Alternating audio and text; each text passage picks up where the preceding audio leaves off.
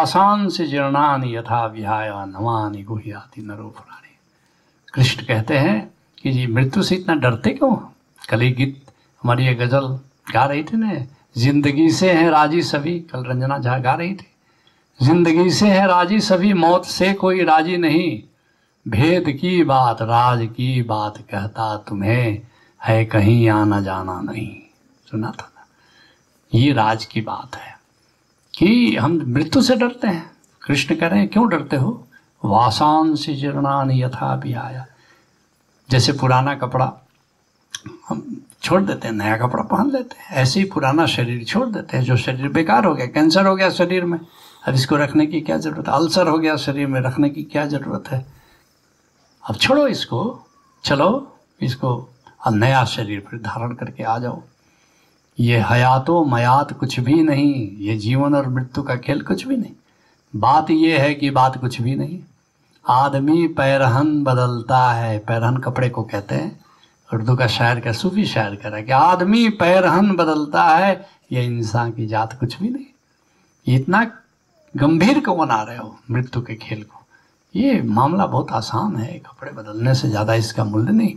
आदमी पैरहन बदलता है, ये इंसान की वही कह रहे हैं आसान से जीर्णानी जीर्ण शीर्ण कपड़े जैसे मनुष्य त्याग करके नवानी गुहियाति नरो प्राणी नए वस्त्र धारण करता है, तथा शरीराणी विहाय जीर्णानी ऐसे जब जीर्ण हो जाता है शरीर तो आत्मा उसको फेंक देती है। और नवानी गुहियाति, नवानी देह, नया देह। धारण कर लेती है जीवन मरण का ऐसे ही खेल चलता था इसलिए मृत्यु को जितना हम लोग गंभीर मानते हैं कृष्ण या जितने भी मनुष्य हैं वो कहते हैं इस, इसको इतना गंभीर मानने की ज़रूरत नहीं। और अब तो ये थ्योरी की बात नहीं रही तुम भी महाजीवन प्रज्ञा जो ओशोधारा का कार्यक्रम है तीन दिन का तुम आओगे तो देख लोगे कितनी बार तुम मरे और कितनी बार जीवन जिया कितने बार किसी के बेटे हुए किसी के यहाँ जन्म लिए किसी की बेटी हुए। कभी बेटा हुए कभी बेटी हुए। ऐसा भी नहीं कि पुरुष हो तो हमेशा ही पुरुष ही रहोगे। वैसे ये और बात है कि 75 परसेंट पुरुष पुरुष ही फिर होना चाहते हैं।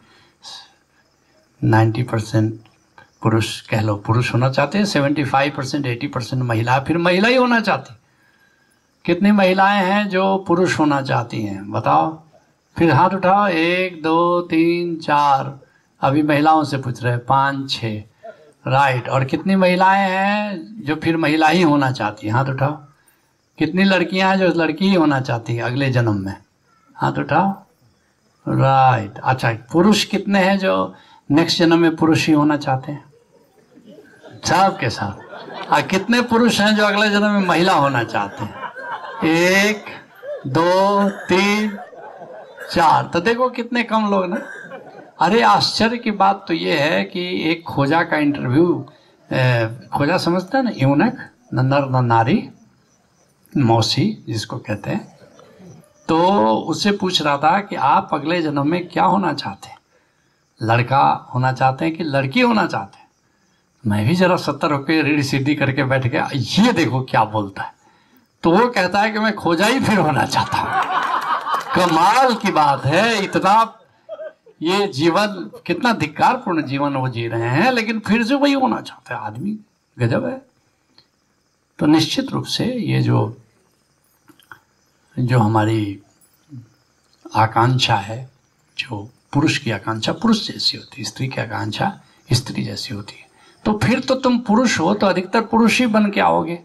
अगर मान लो तुम पुरुष हो, और तुम्हारी आकांक्षा के अनुसार ही शरीर भी मिलता है, याद रखना। ऐसा नहीं कि तुम पुरुष बन के आना चाहते, तुमको स्त्री बन के ज़बरदस्ती भेज दे, ऐसा नहीं है। जो तुम बनना चाहते हो वैसे। तो ये जन्म और मृत्यु का खेल जो है, ऐसा सीरियस नहीं है कि इसको इतना सीरियस माना जाए तो अनंत जन्मों की श्रृंखला चलती रहती है, चलती रहती है। यही कृष्ण अर्जुन को समझा रहे हैं कि, अर्जुन, युद्ध करो। जिनको तुम मार रहे हो, वे भी अपना फिर आने वाले हैं और तुम भी फिर आने वाले हो। तो ये मारने में तुमको इतना संकोच क्यों हो रहा है? मारो इन सबको ऐसे भी मरे हुए हैं।